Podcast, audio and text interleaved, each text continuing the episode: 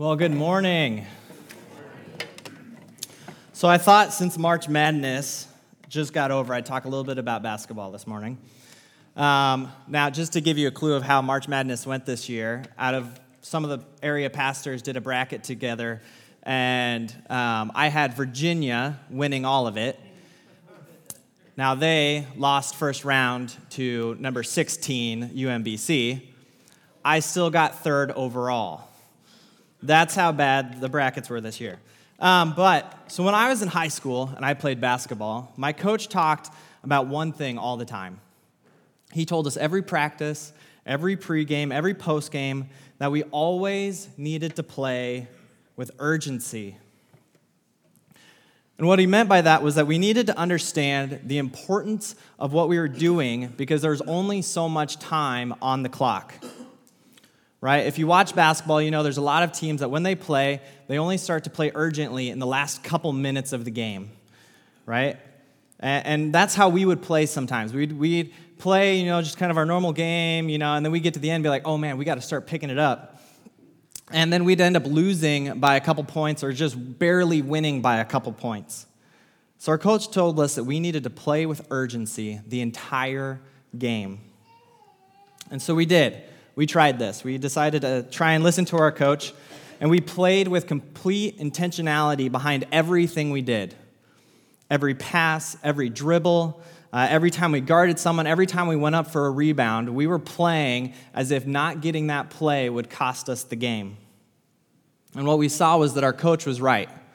We had far less games where we lost by a couple points, and the teams that should have creamed us, we were doing much better against. Um, but what we learned about playing with urgency was it didn't mean getting into a hurry or playing frantically. It was knowing that we had four quarters, or four quarters in the game, and the small plays add up in that four quarters. And so we needed to take care of what we were doing. So when Brenda sent me uh, the script for the skit that they did this morning, which was absolutely hilarious, um, you know, I read about this miracle that Jesus performed, and this idea of urgency came back to me. So if you turn with me to John 9, uh, we'll be going through that story. I apologize, I'm not as good as Mike. I forgot to look up the page number in the, in the Bible, in the Pew Bible.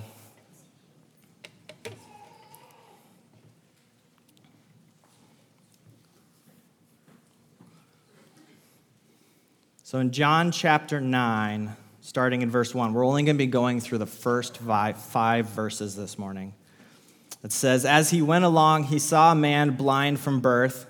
And his disciples asked him, Rabbi, who sinned, this man or his parents? Neither this man nor his parents sinned, said Jesus. But this happened so that the works of God might be displayed in him. Because as long as it is day, we must do the works of him who sent me. Night is coming when no one can work, and while I am in the world, I am the light of the world. And so this is this is this we're going to be spending our entire morning in these first 5 verses because there's such a deep message and something going on here that I'd want to look at. Now, the first four books of the Bible, Matthew, Mark, Luke, and John, are the ones that we have um, about the Jesus' ministry, right? So from the time he was baptized to the time he was crucified and raised from the dead, it was around a three-year time period.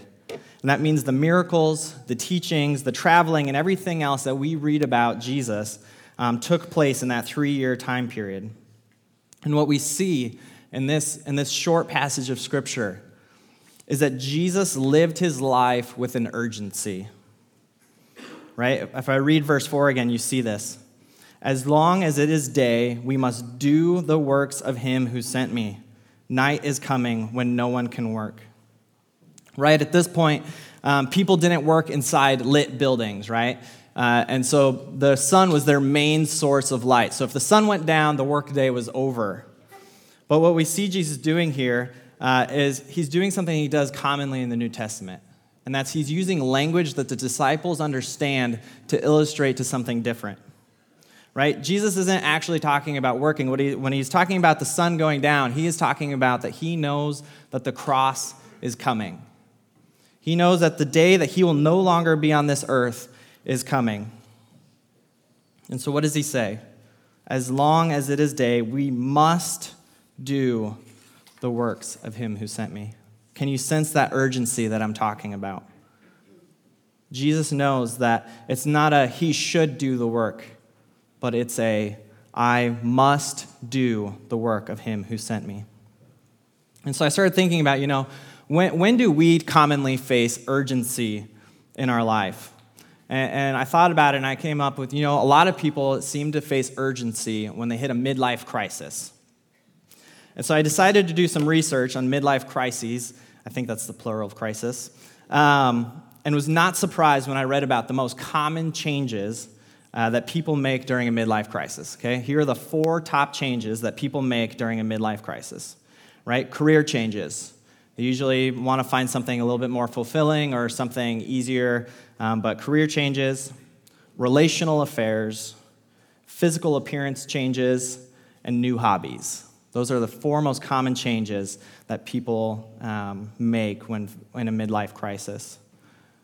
And reading this is extremely disheartening because the trend of self centeredness that revolves around all of these.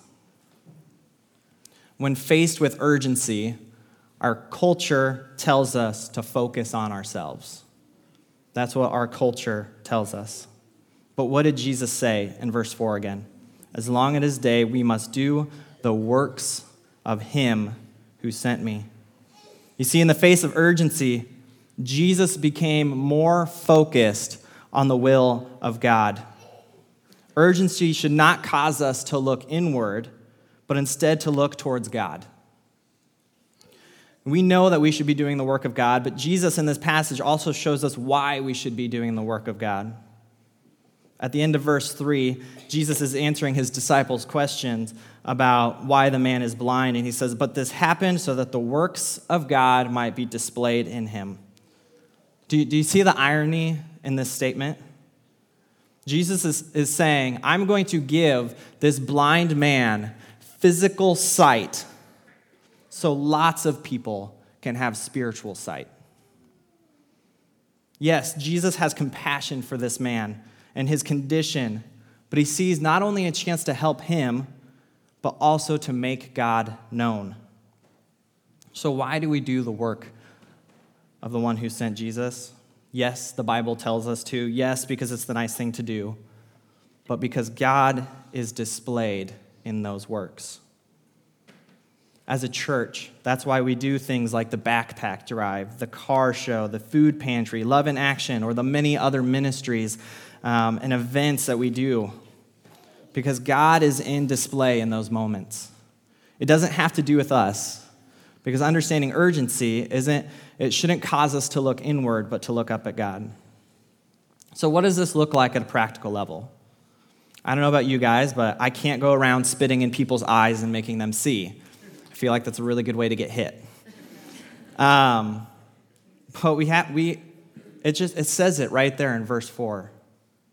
And I've said this, I've read this probably 10 times already, but I'm going to read it again. As long as it is day, we must do the works of him who sent us. The reality is, our light will only shine on this earth for so long. And you know, kind of like my basketball team had to learn that we shouldn't wait to get intentional about what we do until late in the game. It's time to get intentional now. To know that the small things make a large impact in the end. Whether it's buying someone's lunch, giving them a ride, pushing past the question of how are you doing, praying for them, even pet sitting for them.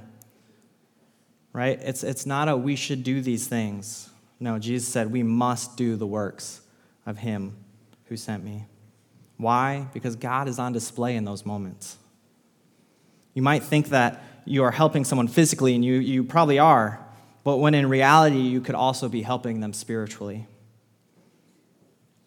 And so now, being Youth Sunday, I want to talk a little bit um, about the youth, and I want to focus in on how you adults here this morning can make a difference in the lives of the students that you've seen here.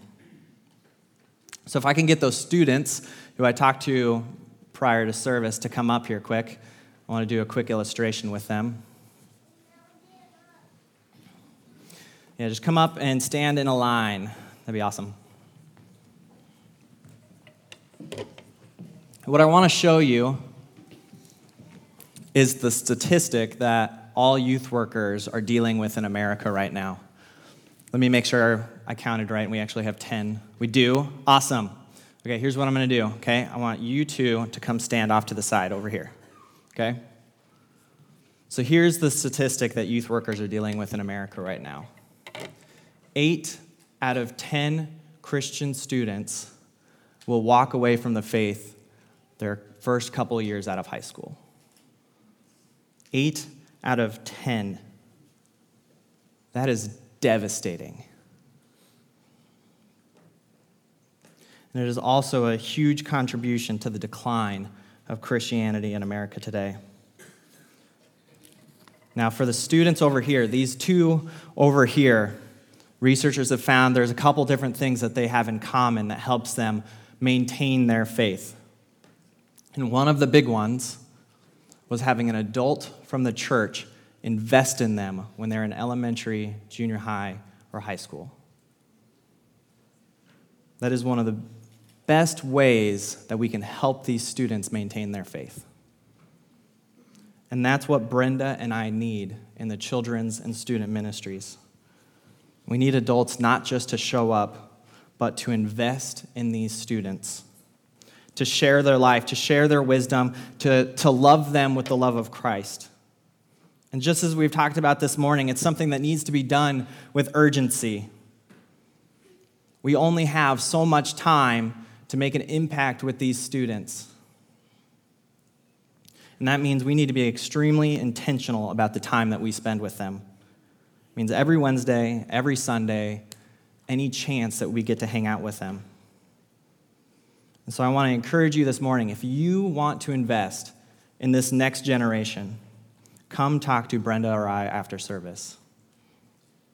We need volunteers for adults to step up and make sure that 80% of our students don't walk away from their faith.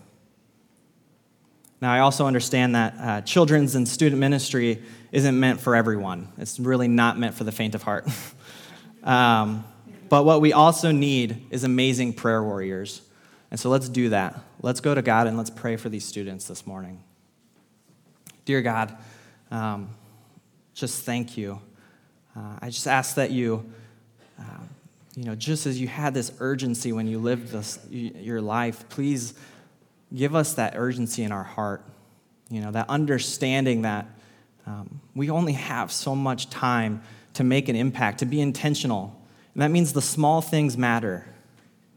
And that includes investing in these students that we see this morning.